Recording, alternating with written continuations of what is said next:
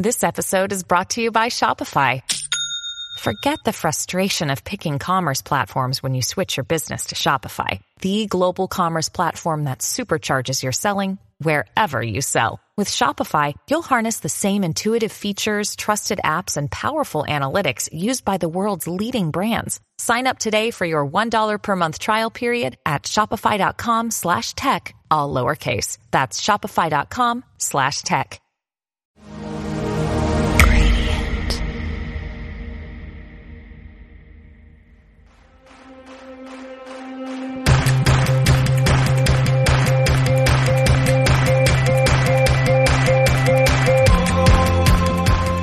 Good day, my friends. Brandon Harvey here, coming to you live from the beautiful country of New Zealand. If you follow me on Instagram or Snapchat, you may already know this, but I've spent the last few weeks exploring Australia and New Zealand. I was here to speak for a conference, and I've been loving every aspect of my visit. It's been so much fun. I want to welcome you guys to this week's episode of Sounds Good, the podcast where every single Monday I sit down with an inspiring person and talk about happiness, overcoming struggles, in living a life of intentionality and wonder. This week, I have the incredible Cubby Graham on the show. I've been trying to record a conversation with Cubby for months now. The thing is that he's so humble and sweet that I had to beg him and bribe him to be on the show. But now I've got him. As many of you may already know, Cubby is one of the happiest and most lovable people on the internet. With 750,000 Instagram followers, the whimsical and hopeful photos Cubby shares on a daily basis have massive reach. And I'm sure you've seen one of his photos on the internet at some point or another, because they're everywhere. The amazing thing about Cubby's influence isn't just that he has influence, that he has a lot of followers, it's that he uses his influence for good in all kinds of ways. On top of being a fun-loving celebrity, Cubby also works at the innovative nonprofit Charity Water. He works as their community manager, where he gets to make a difference in the lives of people using social media on a daily basis. I loved getting to sit down and have a conversation about how Cubby got to where he is today, why he chooses to be positive and hopeful online, and how to make a difference in the lives of others, regardless of how many followers you have. And for the record, I'm recording this episode from my freezing cold Airbnb at 7 a.m. in Rotorua, New Zealand, with Cubby on the other line, coming in from New York City at 3 in the afternoon. So you might hear a beautiful little mix of the Shire and the Big Apple in the background. And with that said, let's just jump straight into this.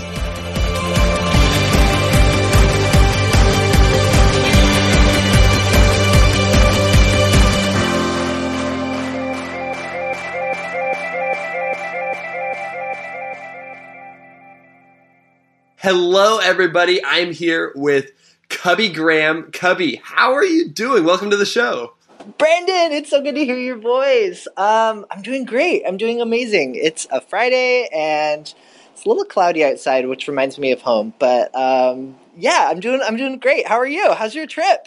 Dude, it is so good. We've been having so much fun exploring New Zealand, and I mean, we had 2 weeks in Australia, so it's just been a fun adventure. Oh. Incredible people here, incredible food. We're just loving it. It sounds like the dream. It sounds so awesome. It looks beautiful too. I've been watching like all of your photos and Snapchat. It's been awesome to follow both you and Sammy and your little journey to New Zealand. Thanks, man. Yeah, it's so freaking fun here. I'm loving it. But I'm loving like getting to have you on the show. Thanks for agreeing. I know that you are like far too humble and you don't want to talk about yourself, and so thank you for letting me trick you into talking about yourself a little bit. Oh, I love like what you're doing so much. I just like every single person that you've had on the show, I just look up to so much, and they've done so much in my life of like just in like who they are and like how they treat people and like what they bring into the world and like, anyway, so I feel so privileged to like be a part of this, and I think it's so great like what you guys are creating and like what you're bringing into this space in like the day and age that we live in, where you know we're inundated with so much so much bad news and so many like crazy things that are going on in the world, and just like to bring this fresh perspective and really encourage people with that. I think it's awesome.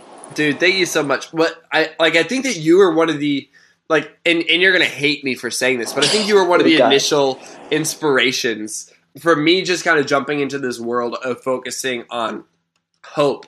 So I guess I'll back up a little bit. Back in the day when I first jumped on Instagram, I must have been 18 or 19 years old, and I was living in Portland, and I started following this guy named Cubby, and I was like, man, this guy's so fun. And one day I took a road trip to Seattle, and I ended up getting to grab dinner with you and our friend Laura Lawson. She's amazing. Goodness. And that I was like, I remember that being like a pivotal moment in my life. I was so excited. I was like, I get to meet Cubby Graham. I get to hang out with Cubby Graham. Because I really admired what you were doing, and I thought you were crushing it. And you were just so nice and generous, and we ate delicious pasta, I think. It was pasta? I don't know. Yeah, but wasn't it in Ballard? Yeah, it was in Ballard. That's so crazy. That was like years ago. That was years ago. Four years ago now? Oh my gosh, maybe. I think it had to have been, because I moved to New York 3 years ago, and that probably would have been just a few months. Well, not a few months, but probably 9 months to a year before I moved. Because I had my beard at that time. Like, I had my my like massive beard. It was during that whole time when I was doing that campaign for Charity Water. Yeah. So I kind of forget that this is your name, but all the time I'll be like, okay, hey, my friend Cubby did this, my friend Cubby did that, and people are like, is Cubby his real name? Oh, and I say, yes, like, to me it is. Like, I don't know. That's all I've ever known him as. But like, tell me about the name Cubby, because that's the most warm and kind name. Aww. And yeah, what's the secret? Because I think other people want to know. I kind of forget that other people want to know. Yeah, so that's so funny. I never like really think about it much, but I do get people that are like, is that your real name? Like, did your parents really name you Cubby? And I'm like, well, kind of. So Cubby's actually been a nickname since I was a day old. So my mom started calling me Cubby because in the hospital, I just cried a lot. Oh. I was like, what is this, like, big, bright world? Like, I hate this. And I just cried, except when I was with my mom. And whenever I was with my mom, I just, like, cuddled up and, like quieted down. And so she started calling me Cubby because I was, like, cuddly like a little bear cub. It's always been a nickname, and it just kind of stuck. I remember my first day going to school, and my mom was like, it was so much pressure now that I like look back on it. I remember like my mom telling me like, all right, now they're going to ask you, like, this is your first day at school. Like, there's going to be a lot of people like asking you like what your name is, and that's what they're going to call you for the rest of your life. So, whoa. Like, do you want to be known at school as Cubby, or do you want to be known as Daniel? Fun fact: my real name is Daniel. Your real name is Daniel. Yeah, whoa. Did you know that? No, I did not know that. Well, I just like. Let the cat out of the bag. You guys are all you listeners out there are now a part of like this top secret club. Of people who know Cubby's real name, because I said Daniel. So I went to school and people asked me my name, and I said Daniel, but too many people already knew me as Cubby, because I have an older sister, and she played a lot of sports, and then also like a lot of people that we like went to church with, like they also went to school with me. And so like all of these other people in my life, like already knew me as Cubby. And so I remember just like trying to pass off to like all these new people that my name was Daniel, and just too many people already knew me as Cubby. And so it just like stuck. I have family members, I think, that like, that are just distant relatives that that don't even know my real name. So it's truly like this secret club. Amazing. Of people that know my real name. But yeah, that was kind of the origin of it. Sometimes I like try to fool people and tell them that I came out of, I was born into this world with a beard, and that's kind of like where it all came from. But not necessarily the case. Okay. So I mentioned this earlier, but I was following you on Instagram, which implies a certain level of Insta fame. And I'm sure you hate that phrase, but you have 750,000 followers on Instagram. And that's been a huge part of your world over the last few years. And I'm sure people are curious, what happened? How did that growth happen? And I will preface this by saying, the most cool thing about you isn't that you have a lot of followers. It's how you use the platform you've been given. And so I don't care at all about the numbers, but for the sake of curiosity, what was the story of your Instagram journey like? Oh man. For me, I think I came from a place where I used to have a BlackBerry Storm. And the one with the screen that clicked when you pushed it. I thought it was the coolest thing when it came out. Yeah, you're the coolest. It was dope. Labeled as the iPhone killer, and I was just so excited for this phone. It was it was the jump that I took from the old LG chocolate slider phones. I had one of those that was bright green, and but yeah, I kind of fell in love with the power of stories and just with storytelling. And I, growing up, I had the opportunity to go on these trips overseas, and, had the opportunity to go to Dominican Republic, and got to go to Swaziland and Germany. And I really got to experience a lot of the world. And all those trips were with my church, and, we would go and we would help, we would bring clothes and we would bring food, and, we would help build shelters and dig latrines, and a lot of hard manual labor, helping build things for these communities. And, as somebody coming from a really, really small town, those moments really moved me.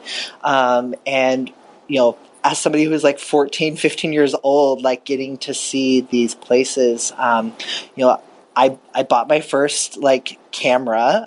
It was actually a Handycam, a Sony Handycam that shot 1 megapixel photos. And that was my first introduction to a digital image. And so I got it primarily to shoot video, but I found myself really loving shooting photos with it. And through that, it was kind of the gateway into to capturing these moments and these experiences. And and I just loved bringing those moments back, and sharing them with friends and with family, and these people that helped pay for my trip. I was 14, 15 years old. I didn't have any money, and these people really believed in me and put me in these opportunities to, experience the world and do something really good for the world. And I remember just loving bringing those moments back, and just being because of you, and the choice that you made to be generous and invest in me, this 14-year-old bratty kid, I had the opportunity to go and meet this person and impact their life, and this community didn't have a latrine before, and we got to spend a week hand digging a latrine, and they now have this thing, and bringing clothes and bringing food into these into people's homes where that wasn't something that they had. Just felt like a really special experience, and so I fell in love with the ability to transport people places and show impact through the power of story, and to tell people stories, the stories of these people that we were helping serve, and how it's changed their life. And so I just fell in love with taking images, fell in love with telling stories. And over the years, kind of a grabbed different cameras. I upgraded from my 1 megapixel camera to a Canon, and then I made the jump into the SLR world, and then I upgraded my SLR and got a bunch of lenses and really started shooting a lot more, and I loved it, and I found myself shooting not just on these trips, but also telling other stories. I had the opportunity to go to conferences and events, and people started asking me to capture their weddings, which terrified me. I know you used to shoot a ton of weddings too, and I've seen some of the photos you've taken for weddings, and they're beautiful. A lot of people don't know that I used to. I think I've probably. I had no idea. I've probably shot a good 40 to 50 Dang. Weddings. Wow. Which I've never been a full-time photographer. That's never been a career. I've never built a website or a portfolio or anything like that. I just I loved taking photos and capturing moments and being able to share those precious, moments, at a wedding or getting to meet people on trips. So I just fell in love with storytelling and capturing photos. And I remember this season where, I fast forward, I have this BlackBerry, and it took 3 megapixel photos. And I remember seeing on Twitter people posting links to these photos with these borders and these filters. And and I remember seeing those and be how are they doing this? This is so cool.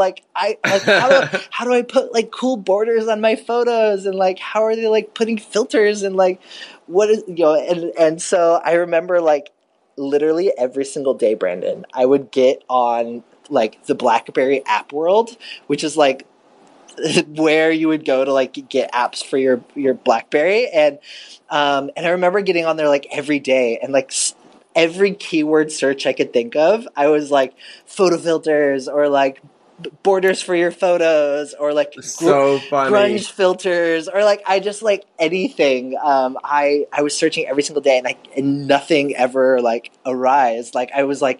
I would always search for Instagram. I was like, when are they going to add it to the BlackBerry app world? And I think to this day it doesn't exist. I'm sure.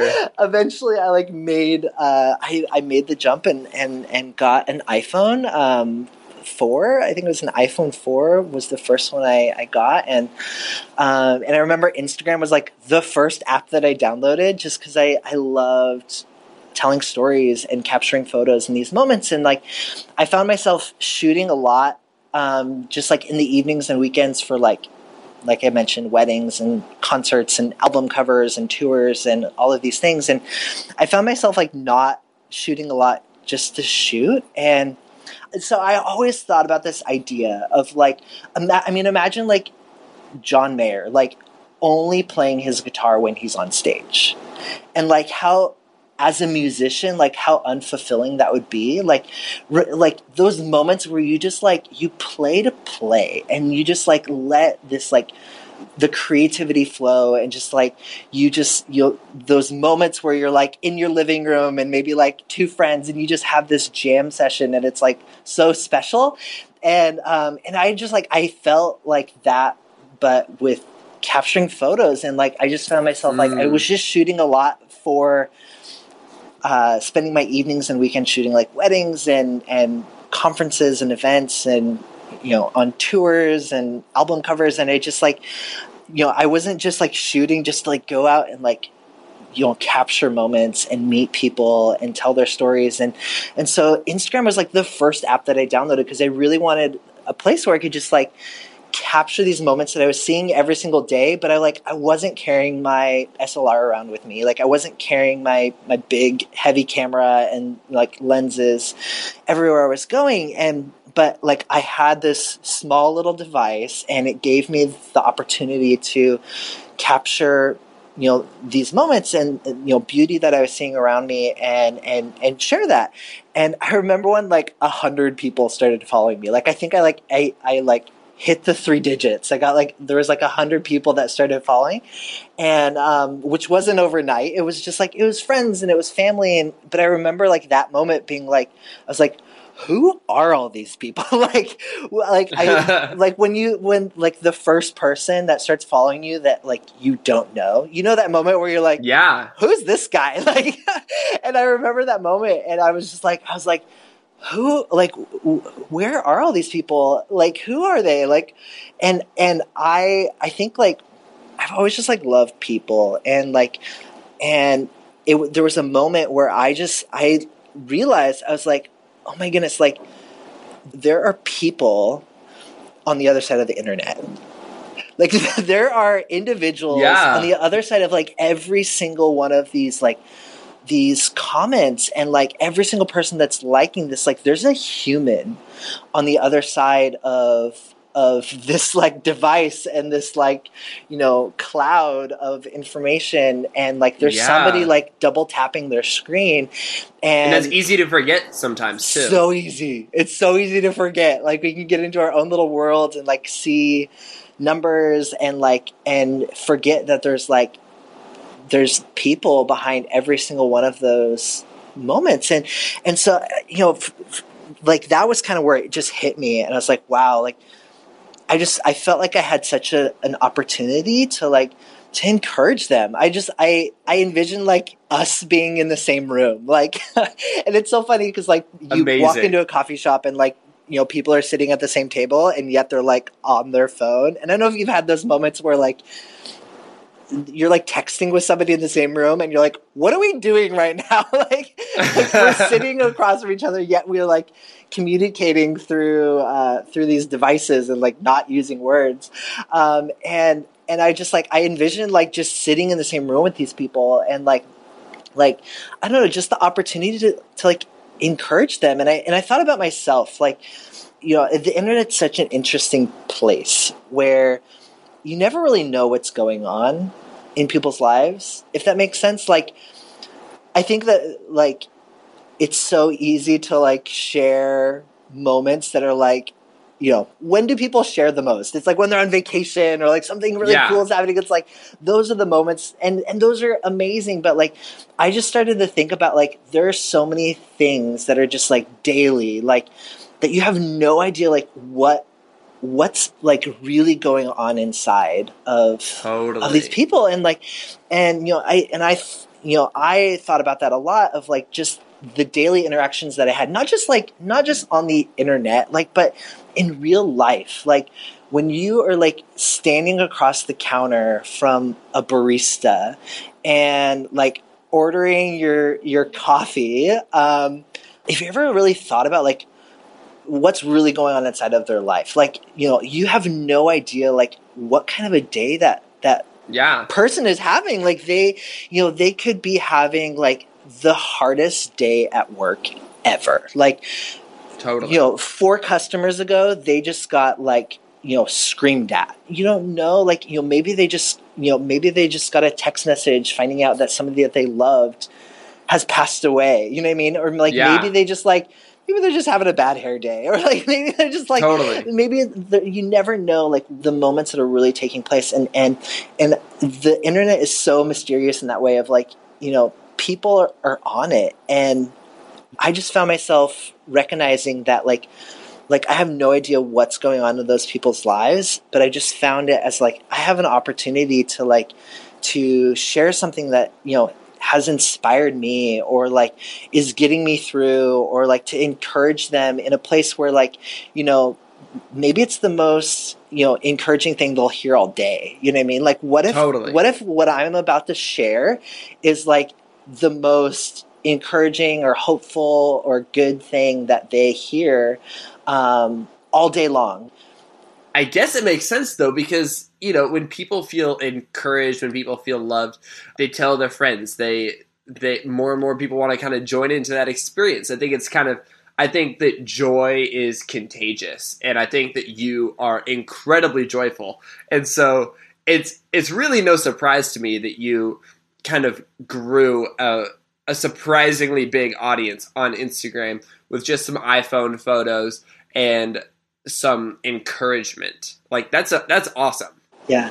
I mean, I think like people matter like so much to me, and I don't know, like I feel like people have invested so much in my life over the years, and like I wouldn't be who I am if it wasn't for people.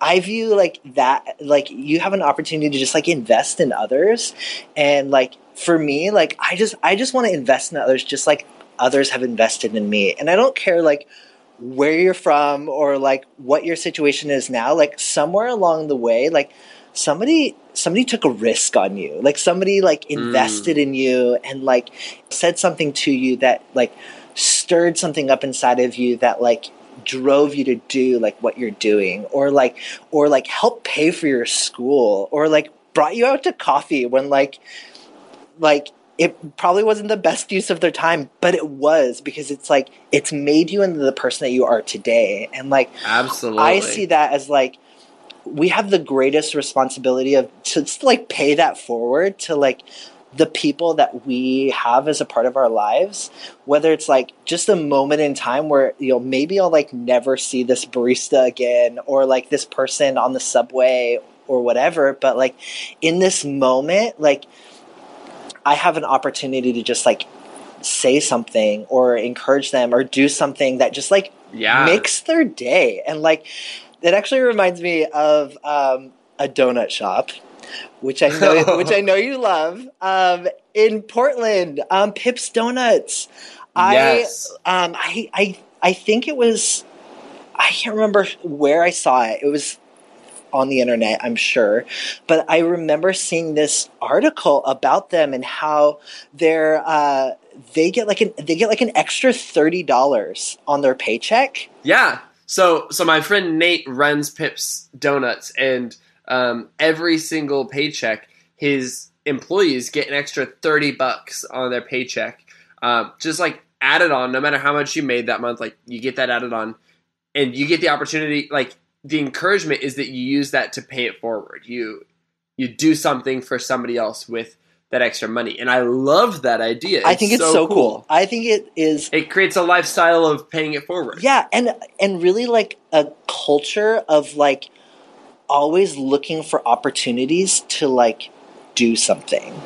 Like I think like that's what's like I think that that's at the heart of it, like the coolest thing that it's really creating amongst like the culture.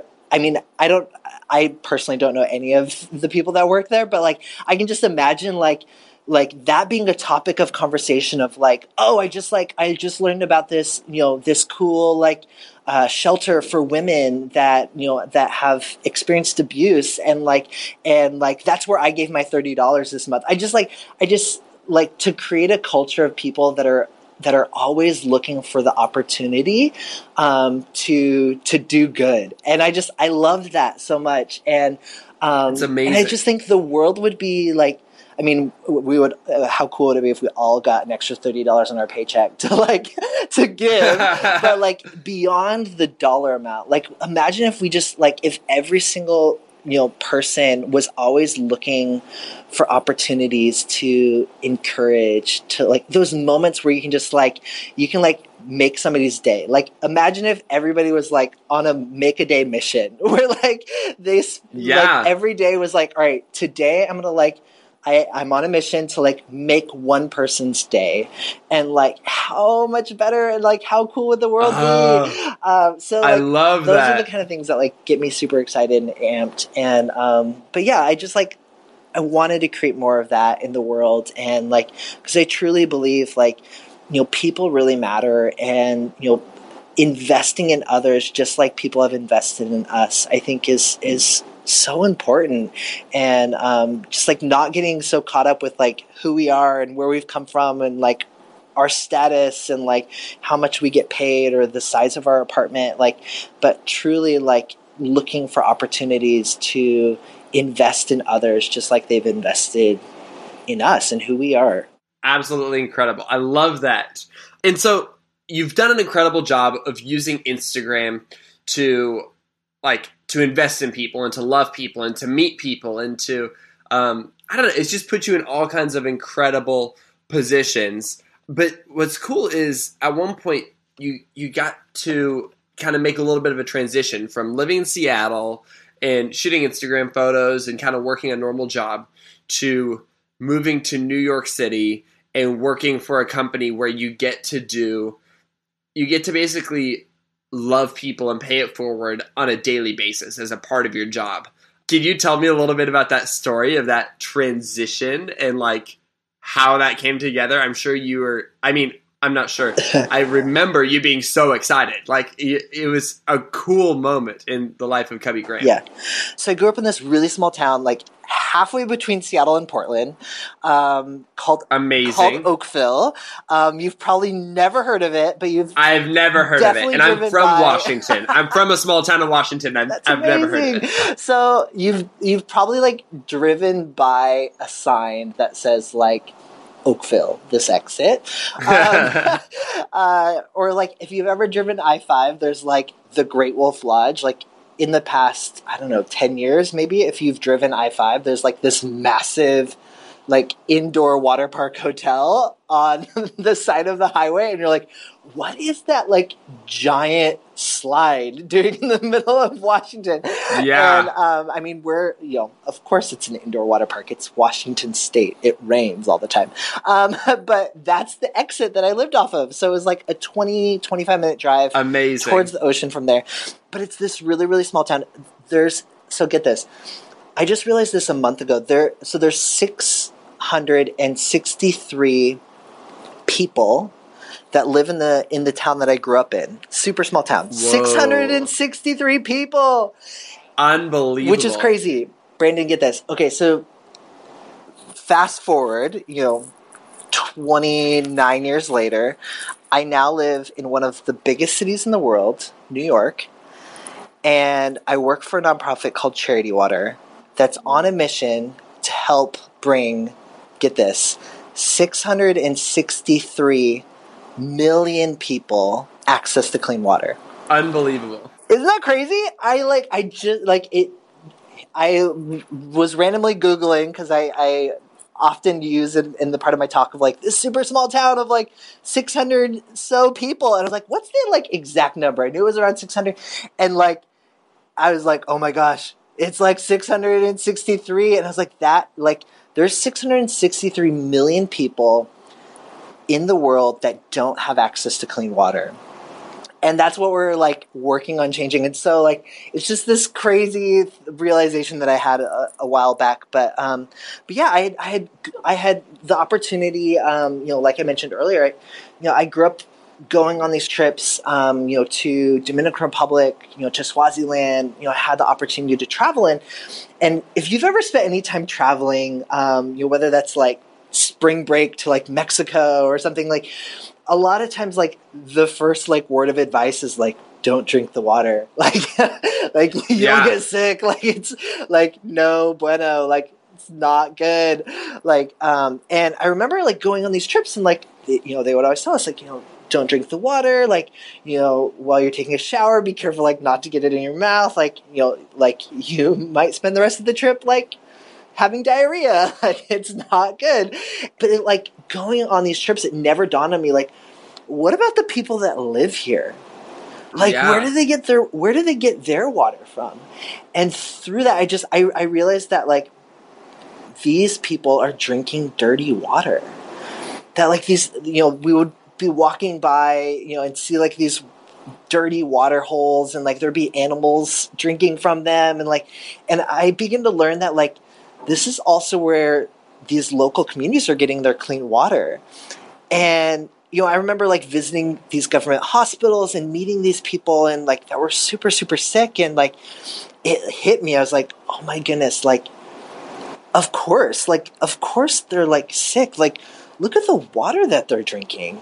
And, through that, I came back, to the States and I started like researching like all these different water organizations and I learned about this nonprofit based in New York called Charity Water and I was just drawn to like what they were doing. I loved their model. I loved the way that they positioned stories and people and like talked about they didn't like guilt people into giving. They like really believed in like inspiring people to be a part of this movement and like to make a difference. And so, you know, I was really drawn, like they, you know, they had this 100% model where 100% of every donation goes to clean water, you know, and they like showed people where their money went. And I was like, this is amazing. Like people are using the internet for good. Like this is so cool.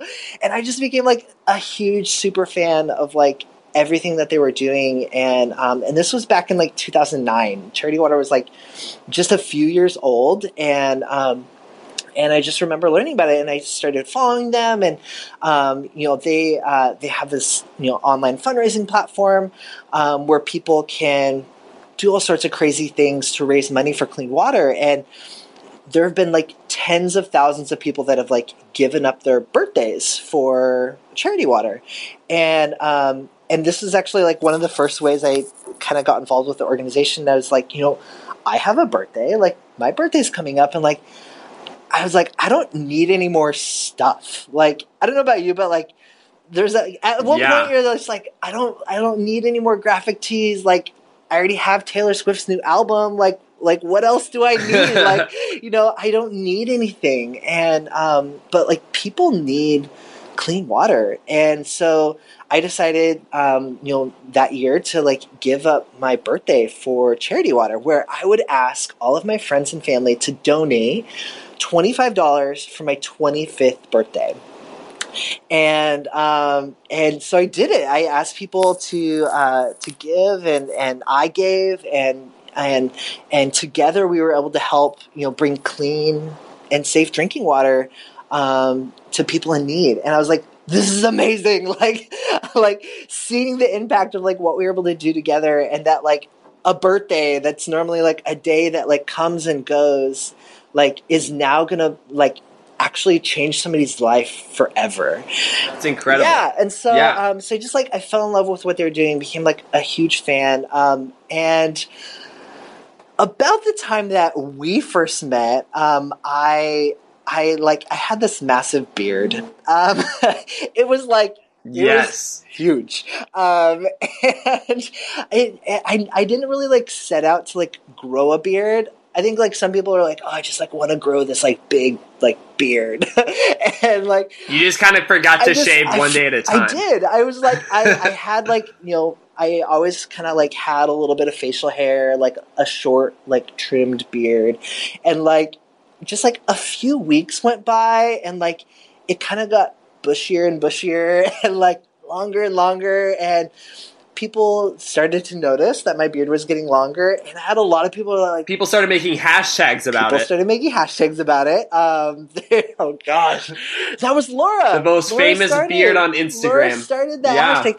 So our friend Laura, who we had dinner with the night that we met, when we had dinner that night. Yeah.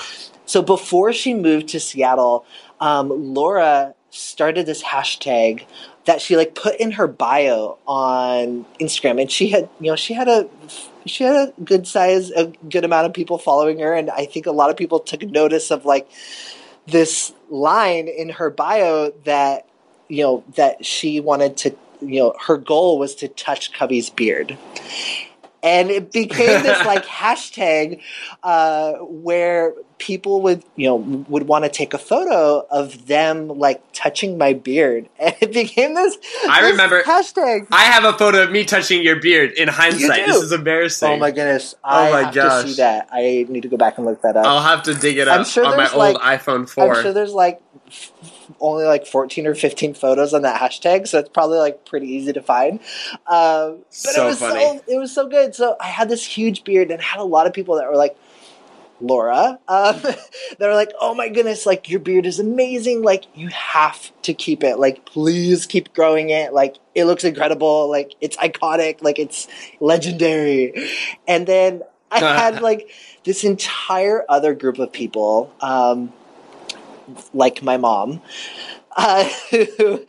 who was not a huge fan of the beard. She was like ready for it to go.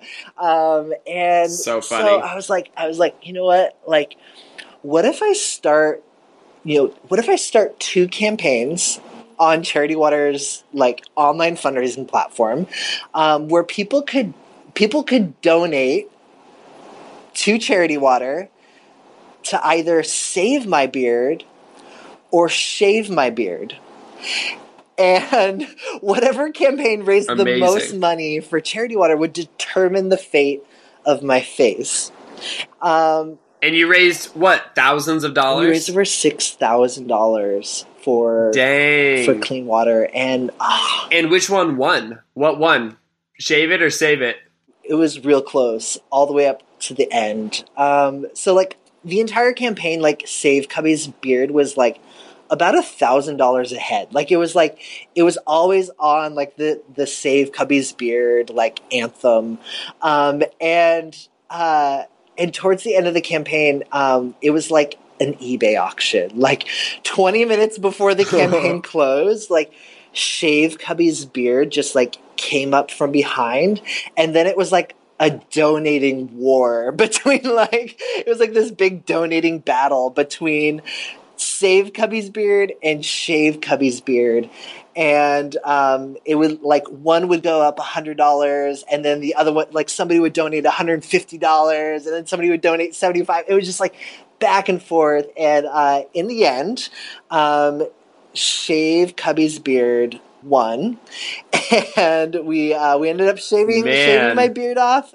It was a magical moment. I'm pretty sure a unicorn died that day, but it was awesome, and to be able to see that the impact of something so, like, so silly, so goofy, to, like, so cubby. But yet to, like, be able to bring people from all around the world together around, like, one idea that, like, you know, I think everybody in the world can agree that, like, people should have clean water. like you wouldn't wish, like, dirty water on your worst enemy. Like everybody should have clean water to drink, and so. You know, so that's kind of like what's brought me to where I am today, and now I have. You became insanely passionate about it, and then you just ended up applying. You ended up seeing the campaign. What was that? So yeah, I over the years I really got to know a lot of the team, and a few years back, you know, they invited me to come and be a part of their team here, and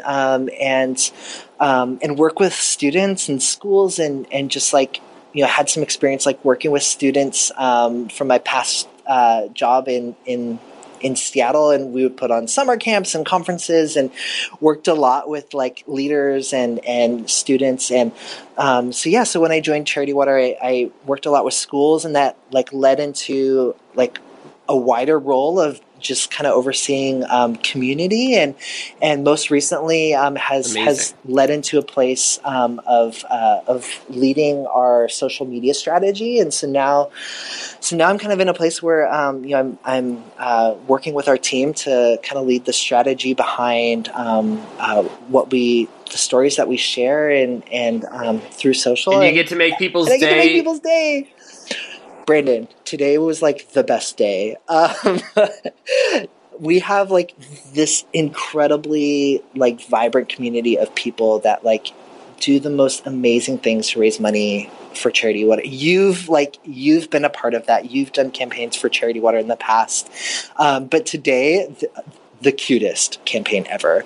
There are these twin 3-year-olds that are celebrating their golden birthday, and they're asking people to donate $3 for their third birthday so that kids can have clean water.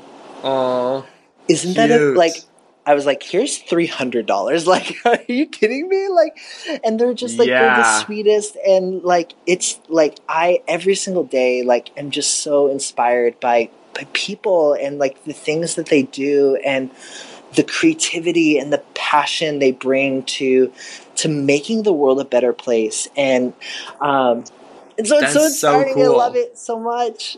You have, like, a dream job. It's so cool. I don't know what to say. I have no words. Well, and I want to ask you, because I'm sure it was a crazy experience moving from, I mean, you were living in Seattle at the time, but you're this kid who grew up in a tiny little town with a few hundred people.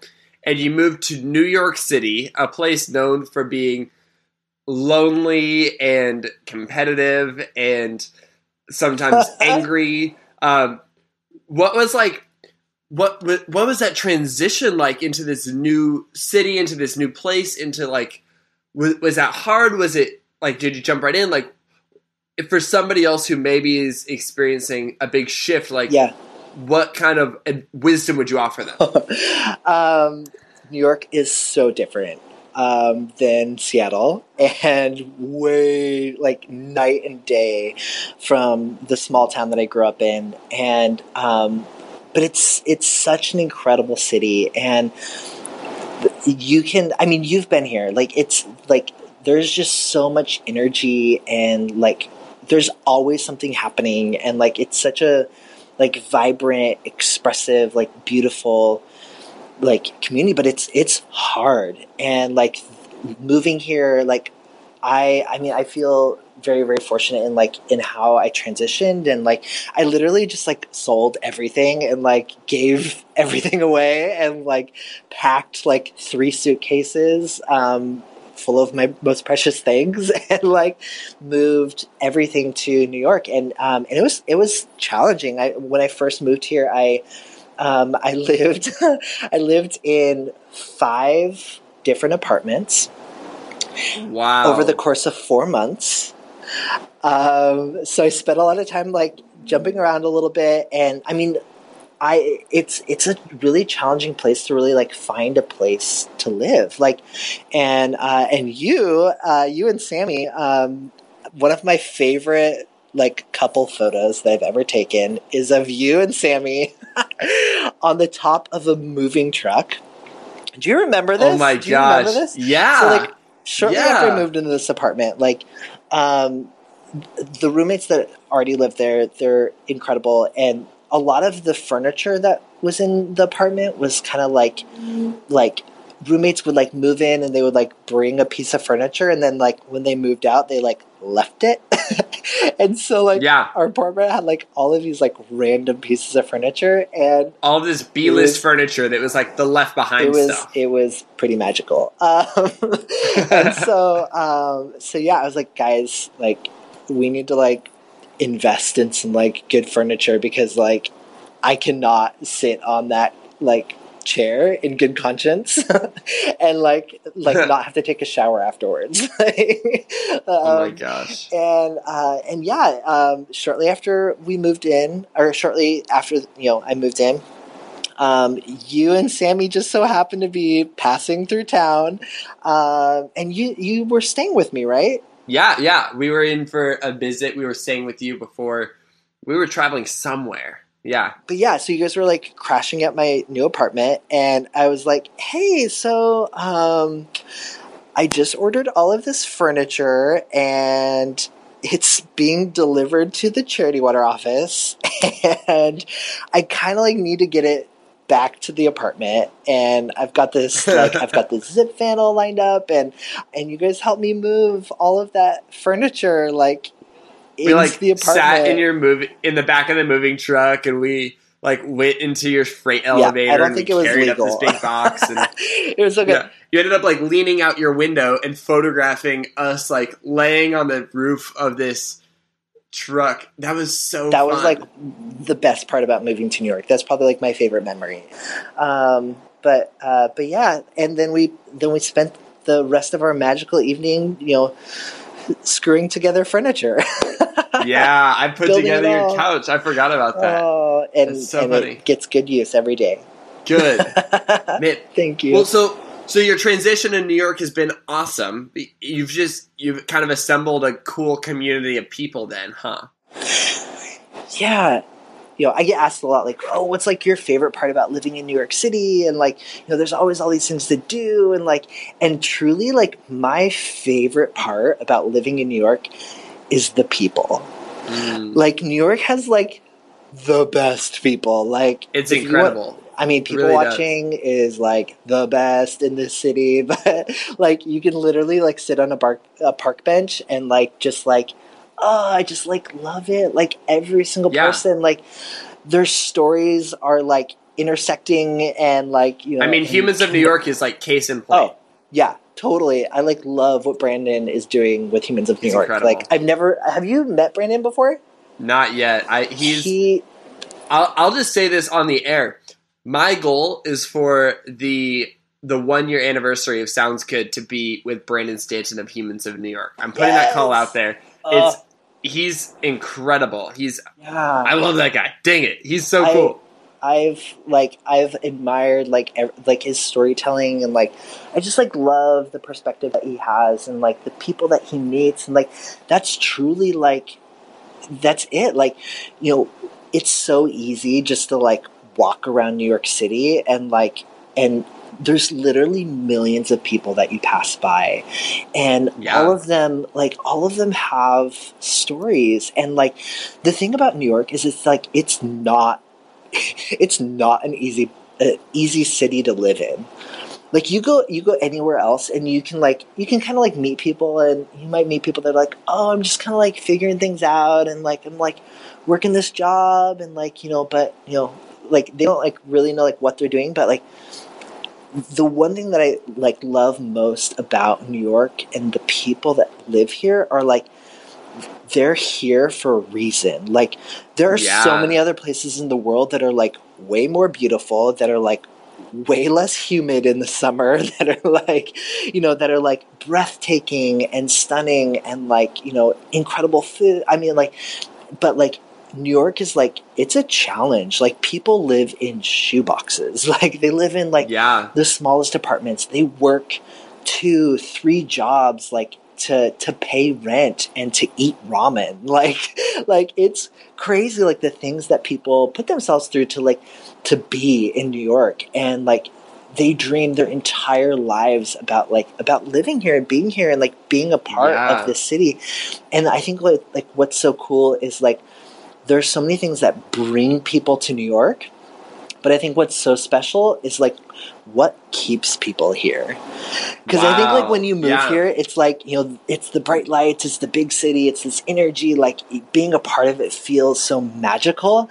But like a few months go by and you're like, okay, like I can't sleep at night. Like they're like my neighbors are so loud because my walls are paper thin, and like and people do it because like, you know, there's always something that like brings somebody here, but it's like what keeps you here. And I love hearing that story from people of like what is it that keeps people here, and it's their dreams, it's their passion. It's like New York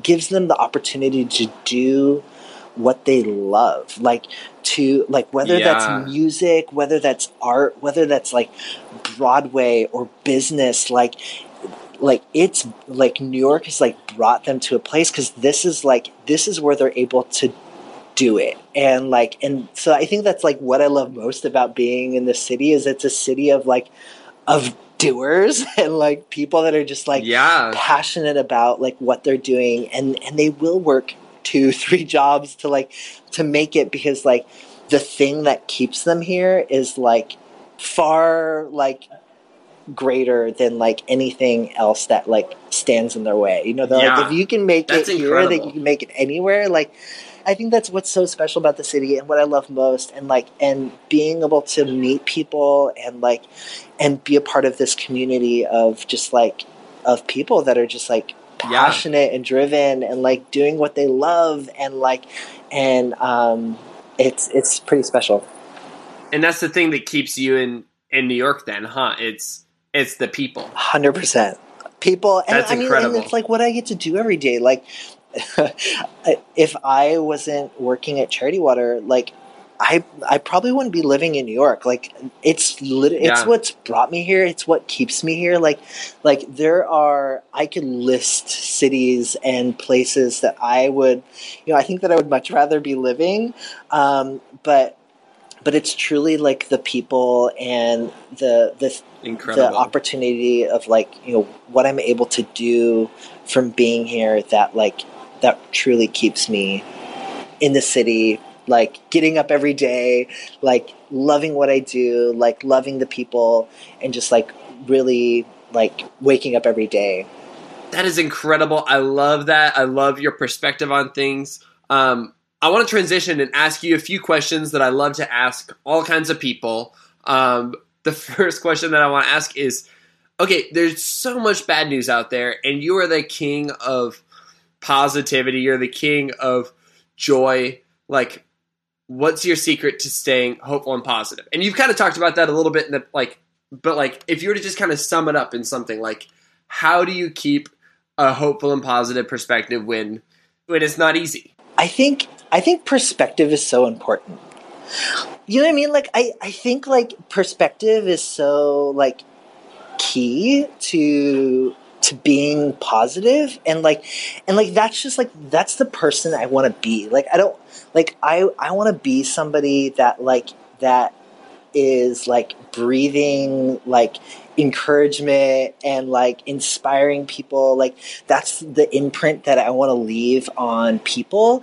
And, like, sure, like, there are, like, days where it's, like, so hard to just get through and, like, keep a smile on your face, and, like, but I think it's so important to, like, to keep a, like, a wider perspective on, like, what's truly happening. Like, it can be so easy to, like, to let, like, a single moment of, like, something that somebody said to you, or like I cannot tell you how many times I've, like, almost been hit by, like, a car, or, like, oh my gosh, I hope my mom doesn't listen to this, but, like, I live in New York City, like, there are dangers, like, all around you, and like you know, bicyclists riding over the bridges that, like, yell at you, like, or, like, you know, you're in the crosswalk and you have the right of way, and, like, the little man says walk, and, like, you know, somebody just, like, honks and, like, terrifies you, and it, like, the initial, like, human reaction is, like,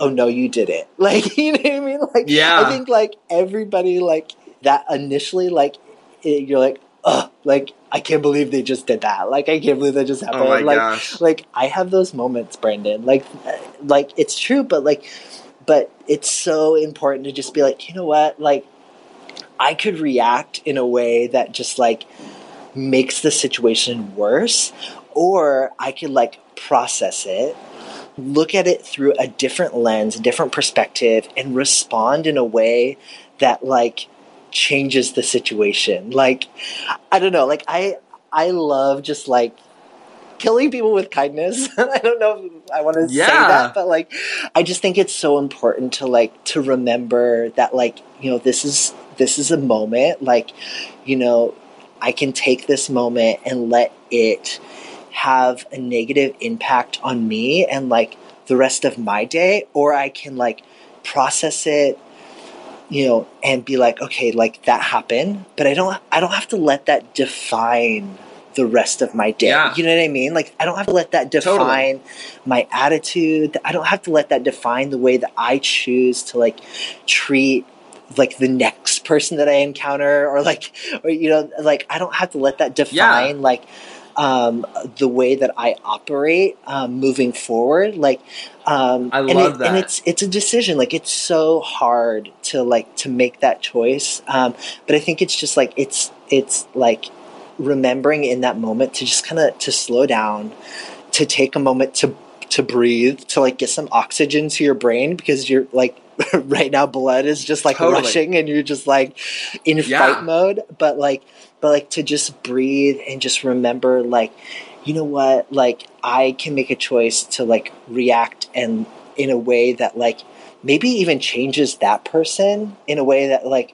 oh, I just did that, and, like, and their response wasn't something that I expected, and, like, it makes them think twice about, like, what they just did, and, like, and moving forward, like, they don't leave that situation with a chip on their shoulder as well. You just kind of, in the moment, you're able to just, like, change the situation, both for you and that person. Like, you, it's a decision. You can, like, make that choice just, like, in that moment to change the perspective of the situation. Yeah. And I think that's incredible. Like, I love this idea of, like, when something happens, you take a breath, you process things, you change your perspective, and you respond. Like, you talked about this earlier, this idea of, like, you have no idea what your barista is going through. So, like, if your barista is, like, if she's a jerk, you can be like, okay, what if, like, there's a reason for this that's not that she's a jerk. It's something just happened. Or, like, so I'm in New Zealand right now, and for some reason,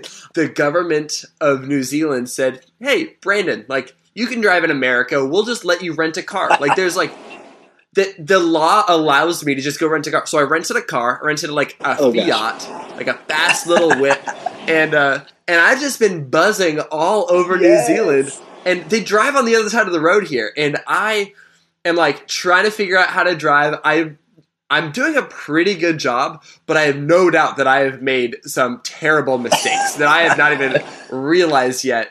But it's kind of giving me this funny perspective because – so I'm in this car, and it's got, like, a bumper sticker on the back that basically it secretly lets people know, like, hey, this is probably a foreigner driving, and he has no idea what he's doing. And people, it's like those student driver bumper stickers, like when it's basically the same thing, exactly. And so, but it's giving me this perspective of, like, okay, I don't, like, I'm probably not a jerk. Like, I don't know. It's hard to tell when you're yourself, but, like, I'm probably not a jerk. But I may be making mistakes in driving. I'm probably cutting people off on accident. So when I get back to the States and there's somebody else, like, who, like, cuts me off or something, I would love to be able to take a breath, be like, okay, I don't have to freak out about this. They're probably just a Brandon. They're in from New Zealand.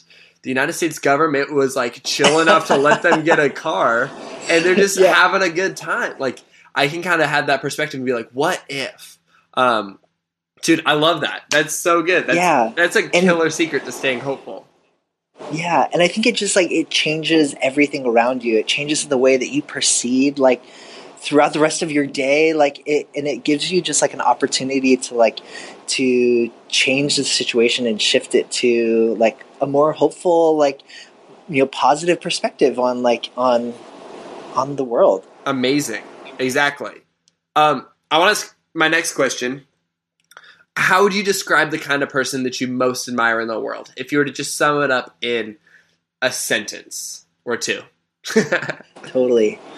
The thing that I admire most about people and just, like, the character that I think, like, inspires me most about individuals is when people use their influence to make a difference in the world. And, like, when I say influence, like I think it's easy to think about, like, having, like, you know, you can kind of, like, look to, like, big, like, celebrity, like, influencers in the world, but I'm talking, like, each and every one of us, like, has an opportunity to, like, influence someone. Absolutely. You know what I mean? Like, you have the opportunity to, like, influence, like, the people that you work with. Like, you have the opportunity to, like, influence and, like, influence the, you know, your family. Like, and, like, every single day I get to work with these incredible people that choose to use their influence, to use their creativity, to use their passion to change the world, to make a difference. And so I think that, like, that's what I admire most about others is like, it doesn't matter if they have 5, you know, people that follow them or 500. I think back to this quote that you actually said in one of your previous podcasts. Oh my gosh. Which really, I loved it. But I remember you, like, you saying this, and it, like, it really hit me of, like, you never know the space that you take up in someone else's life. Yes. And I thought I was like, that's so true. Like, you are influencing people every single day. Like, every moment that you have with someone, or, like, something you say, or that you tweet, or an interaction that you have with, like, somebody serving you dinner at a restaurant on a Friday night, those moments, like, that idea of, like, you know, you have no idea, like, what you're doing, and, like, or you have no idea, like, the impact that you have in people's lives around you. And, like, I just want to, like, I don't know, I just admire people that can like live that way, and like I just want to be more intentional and more mindful and more present with every moment of my life, because like I don't know like, you know, the space that I'm taking up in other people's lives, and how much like something means to somebody else. I absolutely love that. And I think you're totally right. And the truth is, I think that like, you know, you've got, you know, nearly 1 million followers across the whole internet, but like you, Cubby Graham, are going to have a whole lot more influence, on the lives of the people that you work with and the lives of like the people that you interact with in person than you'll have through social media. But like you can absolutely have an impact through social media and like your work with Charity Water and the way that you've like raised so much money for clean water, like is a testament to that. But at the same time, you know, somebody without a big Instagram following, like they have so much power to influence people in incredible ways. And that's, I admire, that's like the kind of person I admire as well. Like that's absolutely amazing. Yeah, man, dude, that's good. That's really good. You are the king of like whimsy and fun and joy. And so I want to just ask, like, what is like one thing that you're just like obsessed with? I have been loving the Unbreakable Kimmy Schmidt series. It's so good. It's so good. Like it makes me so happy. Like I love the way that like Kimmy like lives her life. Like it's kind of funny. Like it's, you know, she's just so joyful, and like her perspective on like New York City is like so different. Like and like just like it's so hopeful, and like it's like not jaded, and like, you know, it's just like she always has like the biggest smile on her face, and is just like bringing like joy and happiness into like every single situation that she's in. And like I don't know, I just like it hits home so much for me. Maybe it's because I like live in New York, and it's just like so fun seeing like, oh my goodness, I totally know where that cafe is, and like like all of like the little like New York-y things like really hit That's home, because I'm like, oh my gosh, like that totally happens. Like but like I think it I don't know, I've been like loving that series, and I hope that they continue to like make more and more of it. And if you could get Kimmy Schmidt on the SoundsCloud podcast, that would be that's another call out. Another call out for the SoundsCloud podcast. No joke. I have a list of all the people I want to have on my podcast. You're way high on that list, because when I was planning on creating this show, I was like, Cubby Graham has to be on the show. Oh. And one of the people I added in the last month or so is Ellie Kemper. Like, she's Kimmy Schmidt. Yeah. She also was Erin on The Office. She is so fascinating and fun to me. Yeah, I love her. So she's a goal for sometime after Humans of New York. I love it. She's a dream, man. That's such a good pick. I'm obsessed with that show. I'm gonna like go rewatch it, inspired by you, man. Okay, my last question that I want to ask you is, if you were to give someone a challenge or an encouragement for something that they could go out and do today, like this very moment, to just kind of live their life with kind of Cubby Graham style joy, what would that be? What would be the one action somebody could take today? So I immediately thought of, I did this photo shoot. I was actually a model for this photo shoot. And they had the best idea, and I was like, yes, 1,000,000% yes. So it was like for this suit company, and they had me, you know, they shot a bunch of like photos on the street of New York of me like wearing the suit, but like one of the moments that they wanted, because it was like so much of like who I am, and just like loving to like make people's day and like bring a smile to people's face. And like, you know, a lot of people in New York, they just kind of like walk around with like a stone cold look, but they bought like a huge bundle of yellow smiley face balloons, and I stood in the middle of Chinatown and literally just like passed out smiley face balloons to people. This is amazing. As they were walking, walking home, walking to work. Like I don't know what they did with it afterwards, but it was so fun to just see like people round the corner and like there's this guy that's all dressed up and he's handing people like yellow smiley face balloons, and just to like, I don't know, like people are always like trying to hand you like flyers and like all sorts of things, but like for somebody to like hand you a bright yellow balloon with a giant smiley face on it, like just to see people like just light up in that moment was so it was this so makes much me fun. So happy. I think you and I should issue a challenge right here, right now, that if somebody does that, I will send them a gift. I don't know what the gift is yet. You're the king of gifts, so I'm going to ask for input from you, Cubby. But 100. I think this is such a practical and funny thing. That's just like, it takes, like, I'll tell you this, like, a huge part of my job on Snapchat is to, like, do stuff in public. Not quite like that, like, but, like, I'm, like, always snapping in public, or I'm always, like, talking to strangers on Snapchat. Just, like, super stuff. And it's so fun. But let me tell you, it makes me so nervous every time. Like, I was in New York City, and I was doing this snap when the Pope came to visit the States. And I was, like, interviewing people. No, I wasn't interviewing people. I was asking people to dance on Snapchat for me. And I called it Pope Francis Dances.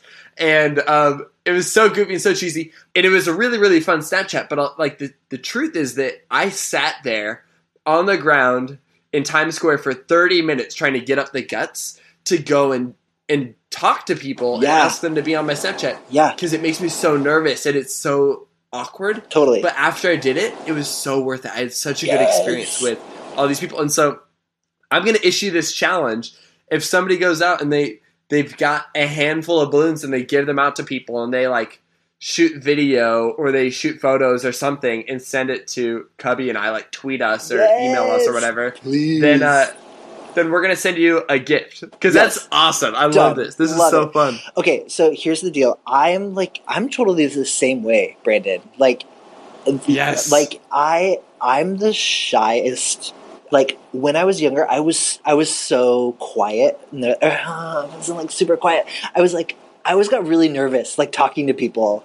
And like, it's so funny because like, I think a lot of people think that I'm like this big outgoing, extrovert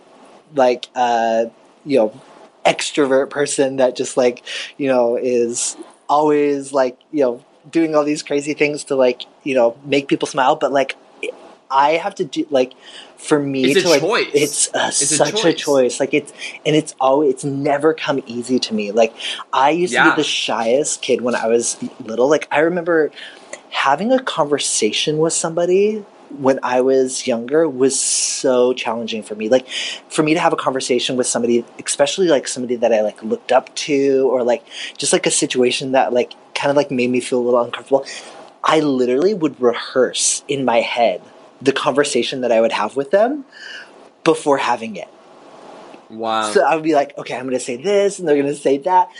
And all growing up, I just like, I was always so like, it was so hard for me to just like get words out and like not stumble all over them. And so it's never been easy. And so like, I think like issuing a challenge like this is so out. I think it's going to feel like really out there for a lot of people. And like, and just to like be at ease that like some of the most memorable moments that you'll ever have in life are the ones that are often the hardest.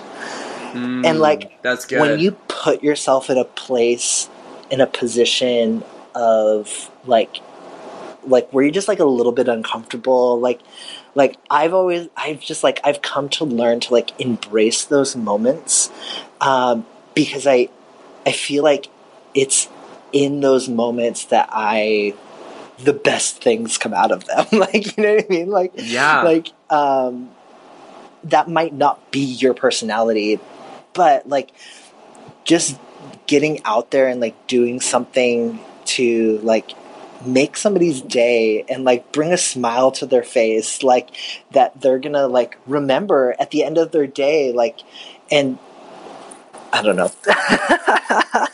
I absolutely love that. Like, I love this idea of embrace the uncomfortable moments. Like, those are the moments that you're going to, like, look back on with, like, the greatest like joy. And so I guess the challenge is, if you want to get really specific, go out and hand people balloons on the street, and it's going to make you uncomfortable, but it's going to be so worth it. But if you don't want to like pay for the helium, just go out and make yourself uncomfortable by choosing to love people. And I think that's the perfect way to end this episode. Yeah. Like, that's amazing. Cubby, if people want to follow along with your joyful photos and like your life and what you do, like, where can they do that? Yeah, where can they find you online? It's Cubby Graham, on all social networks and things, Snapchat, Instagram, the tweets, all the things, and it's Graham, Graham, not like Instagram, like. My last name is actually Graham, but it's spelled Graham. But yeah, Cubby Graham on all things. Love to hear from you, and I don't know what to say after that. I can't wait to see people's stories. I think it's going to be really cool. I would love to hear like the stories that come out of like those moments of uncomfortableness. Yes. I like both of those words. I'm so excited to just like hear about like the people that you meet through like giving somebody a yellow balloon or like whatever it is. Yeah, dude, it's so good. I'm so glad that I tricked you and talked you into being on this show. Like, thank you so much for being here today. Wait, this is being recorded? Yeah. No, dude, it's fine. This isn't being recorded. Oh, okay, good. Just making sure. Yeah, this is just a regular conversation. Don't worry about it, buddy. Oh, you're the best. Oh, dude, thanks so much for being on the show, and thank you for having me. This was seriously, it was so much fun.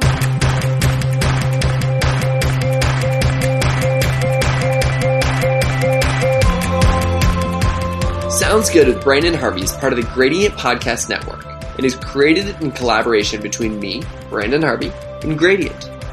Find them on Facebook and Twitter at gradient.is. That's gradient.is. Thank you so much for tuning into this week's episode.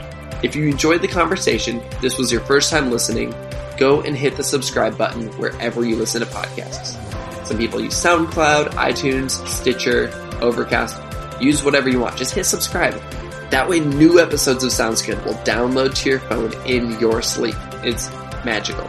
If you want to see photos of me hanging out with kangaroos, koalas, and hobbits, that's so dorky. Oh my gosh.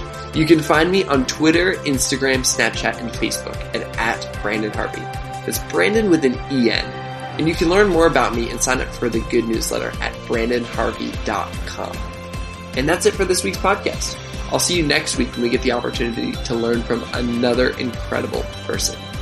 Sound good?